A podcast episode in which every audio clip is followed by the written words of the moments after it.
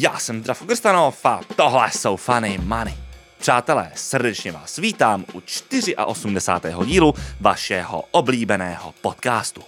Říct, že za sebou máme pozoruhodný týden, by byl tentokrát vyloženě eufemismus. Máme za sebou totiž naprosto šílený týden a nervovými kolapsy lemovaný víkend.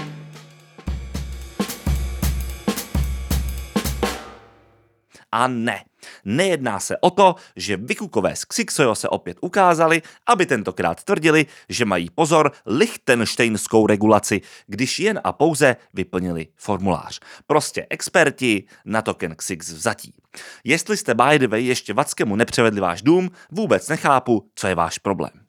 Ještě více děr než reputace Xixojo má každopádně balance sheet Silicon Valley Bank. Je to tak, jak vy, drazí posluchači, nepochybně víte.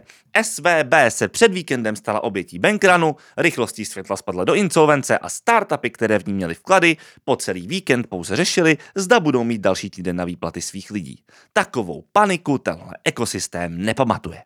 V noci z neděle na pondělí našeho času však přispěchal FED, aby vše uhasil.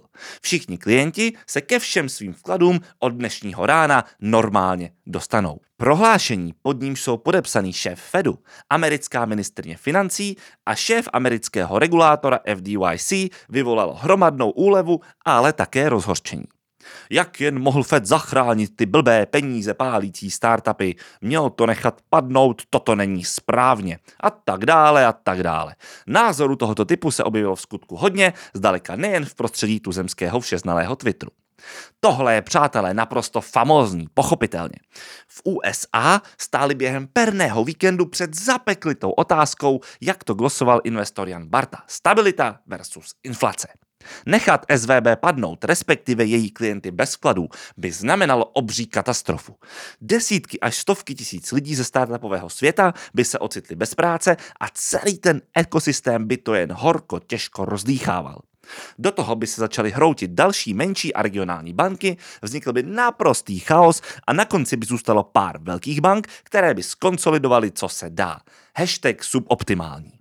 Skupina mocných kolem Fedu se rozhodla pro druhou možnost a jak již bylo zmíněno, všichni klienti SVB zůstali bez újmy.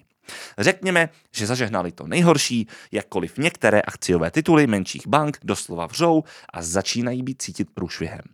A pak je tu ona druhá stránka věci a celý narrativ o krocení inflace, který tento krok Fedu pochopitelně nepodpořil.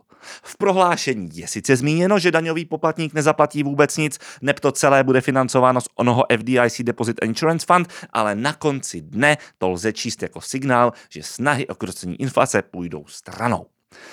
Tak to minimálně interpretuje trh. Paul sice před týdnem mluvil o tom, že FED rozhodně nepřestane smyčku dále utahovat, jenže před týdnem byla ještě SVB jedna z nejlepších amerických bank, že jo? Teď podle Refinitivu 60% tradeů očekává, že až Fed vystoupí tento měsíc k sazbám, nechá je tam, kde jsou. Zvýšení sazeb pak neočekávají ani Goldmani a vlastně kolem a kolem nikdo.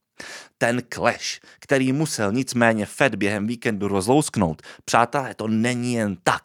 Je v tom hromada risk managementu, hromada scénářů, sofistikovaných predikcí, etc., etc. Takže není nic vtipnější, než když hypoteční specialista Karel Novák na český Twitter napíše, že ve Fedu jsou nekompetentní hlupáci, kteří měli nechat SVB padnout.